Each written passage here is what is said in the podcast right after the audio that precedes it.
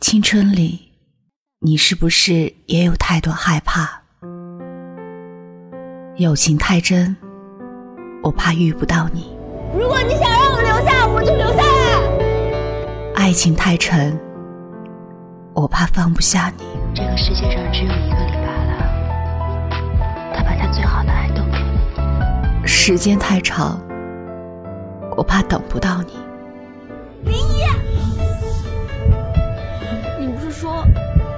要带我去一个只有我们两个人的地方吗？距离太远，我怕追不上你。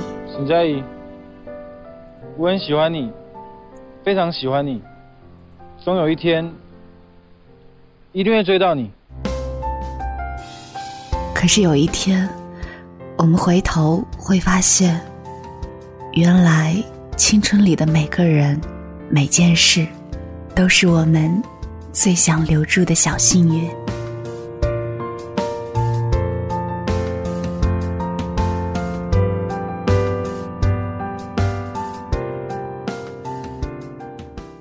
你好，欢迎收听青苹果音乐台，我是遇见，这里是与青春有关的故事。今天要跟您分享的是上个世纪三四十年代西南联大的学生们的青春岁月。特别有年代感的故事，我读了之后很受触动，把这份触动分享给你。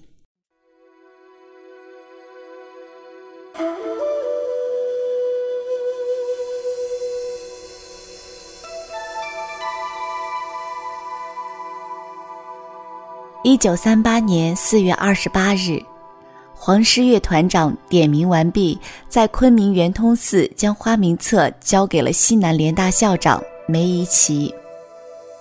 此时，徒步行走了两千多里路的师生们，可能还没有意识到接下来是怎样的生活。自日寇切断滇越铁路和滇缅公路后，由于物资运输困难，昆明经济几乎恢复了旧时代的情况。大片田地荒芜，工厂倒闭，商店关门，乡野田园遍布面黄肌瘦的逃荒者与失业人员。当时昆明通胀，物价一日三跳，有如脱缰的野马。以一九四二年为例，设一九三七年生活费用指数为一百，则一九四二年十一月的昆明是一万四千八百二十八。而当时的工资是多少呢？助教是一百到二百元，讲师是一百八到三百元，教授是三百到六百元。这是个什么概念呢？当时的昆明大米七元一斤，蔬菜九元一斤，豆腐十六元一斤，猪肉二十八点七元一斤。也就是说，西南联大领最高工资的教授一个月买不起四十斤豆腐。无怪乎当时有人说，昆明只剩下了三样便宜货：邮票、电影和助教。一九四三年五月，费正清来到昆明，眼前的景象令他震惊。联大教授坐在太阳下喝茶，什么都不想做。老朋友肖渠破衣破帽，浑身上下都是补丁，俨然是一个叫花子。在费正清的努力下，美国陆军特别处划拨五千美金，聘请中国教授为驻扎在昆明的美军演讲，实为补贴。但即使这样，教授们的生活也十分艰难。当年教授们一大堆申请困难补助和变卖家产的文件，至今还保存在清华大学的档案里。历史系的吴晗，因为急着送妻子到上海至子公留，也只得用十六箱藏书抵押给学校换机票钱。中文系的闻一多与古文字颇有造诣，为了补贴家用，便在教学之余给人刻章卖钱。他不好意思自己写广告，就由其他教授操刀。溪水闻一多教授文坛先进，经学名家，变文字于毫芒。几人知己谈风雅之原始，海内推崇。老师如此，学生境遇自然也好不到哪里去。联大初成立时，学生自办大众厨房，每月六元；包饭每月六点五元，小厨房包饭每月九元。其中大众厨房食客最多，占文理法三院人数一半。早餐是前一天剩饭熬的稀粥，配一点萝卜丝和花生米。午餐、晚餐也不过八人合吃四个小菜。学生往往是三月不知肉味，这还是初期比较乐观的情况。到了一九四五年，代金变成一千四百元，而基本伙食费已飙升至三千元以上，学生们只能勉强果腹。当时教育部次长顾毓秀访问联大，同学们便在食堂门口贴了一副春联：“望穿秋水不见代金，满腹穷愁度旧岁，用尽心机难缴饭费，百般无赖过新年。”横批：“天官赐粥。”有个同学在日记中记录了他的窘境：学校快开学，纸笔都成问题。把母亲送我二十岁生日小戒指换了一笔不小的数目，回到宿舍付完十天的饭费，买了一打洗衣服的肥皂，剩下来的还不够两个月的用度。但即使在这样的情况下，学生们的学习热情也没有被消灭。当时由于宿舍和教室灯光昏暗，学生只能来到图书馆看书。图书馆有变压器增强电力，每到开门前一个小时，门口就会挤满学生。不过最激烈的不是占座，而是预约书本。当时几乎没有学生买得起外版教科书，就只能去图书馆借。比如陈岱孙教授的指定教材是菲尔柴尔德的《经济学概论》，这门课有一百多名学生，但书只有五六本。所以，宿舍同学和伙食小组经常派人检查图书是否准时下船，以便第二天分配。实在借不到，便用最粗劣的纸传抄。慢慢的，联大形成一个风气：学生每读完一年课程，便把教材转让给下一班学弟学妹，同时再跟学长学姐借要用的书。如此，各个年级上课都有书用，待到毕业，却又是两手空空。据说当时的联大学生穷得连抢劫犯都懒得多看一眼。西南联大的宿舍本是梅贻琦请了梁思成、林徽因夫妇来设计的，然而学校拿不出经费盖他们土稿上的大楼，于是只好一改再改，最后修成茅草顶的土坯房。每到下雨时，上铺同学便不得不撑开雨伞，以免雨水从日益增宽的茅草空隙中落下来。大家慢慢意识到贫穷的日子将会持续下去，于是学生当掉冬衣，购买秋天新学期的参考书；天气变冷时，又把书当掉，把冬衣换回来。物价疯涨的1943年，学生甩卖物品成了司空见惯的事儿。出售的东西包括半旧的西装、自制的墨水和浆糊，有时甚至会有计算尺和钢笔这样的吃饭家伙。教授们也各显神通。物理学家赵忠尧设计了制造肥皂的用具，在家里生产中和牌肥皂。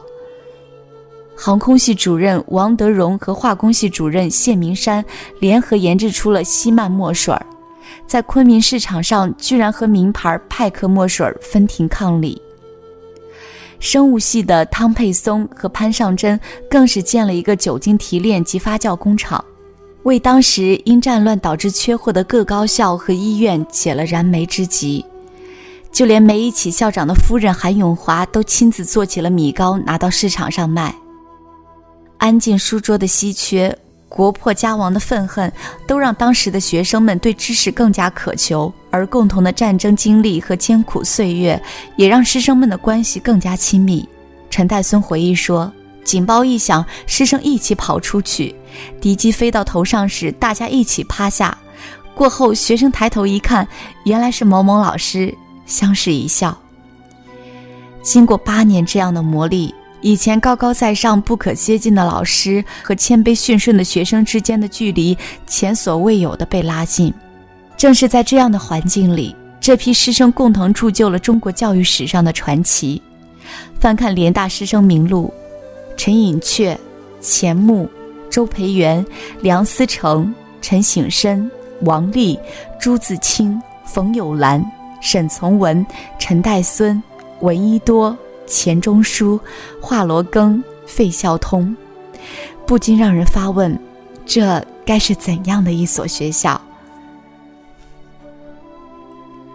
这篇文章是出自腾讯大家里的吴二棒所做的文章，读了之后感慨万千。在那样艰苦的岁月里，有那么多师生依然在追寻着知识，追寻着真理。看看现在的环境，学习条件、学习资源都好了特别多。可是用心的有多少呢？我们培养出来的大家又比那个时候多了多少呢？感谢您的收听，这里是与青春有关的故事，我是遇见。新浪微博搜索“遇见”加上园丁的拼音可以找到我。我们下期节目再会。雨后有车驶来，驶过暮色苍白，旧铁皮往南开，恋人已不在。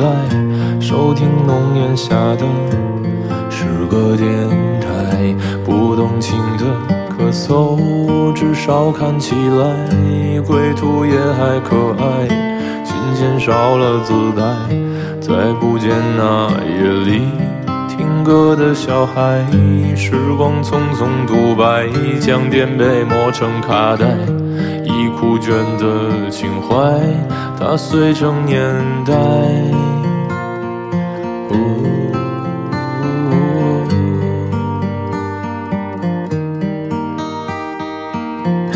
就老去吧，孤独别醒来。你渴望的离开，只是无处停摆。就歌唱吧，眼睛眯起来，而热泪的崩坏，只是没抵达的存在。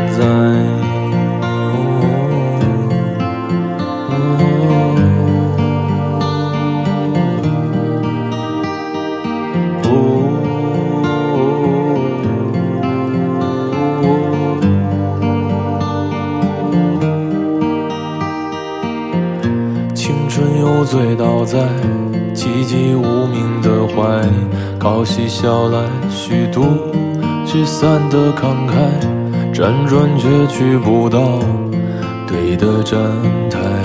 如果漂泊是成长必经的路牌，你迷信岁月中那贫瘠的未来。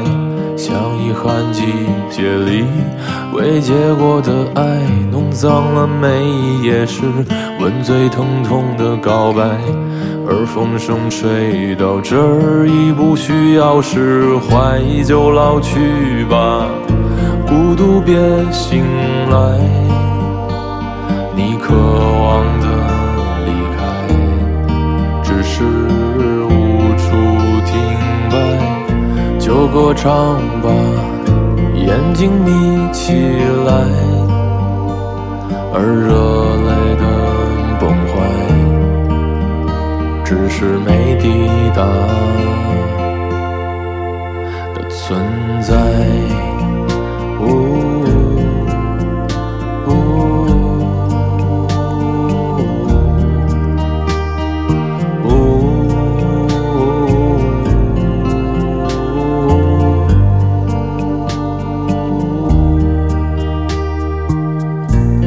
甜蜜的忍耐，繁星润湿窗台，光影跳动着，像在困倦里说爱，在无谓的感慨，以为明白，梦到他的地方，尽已爬满青。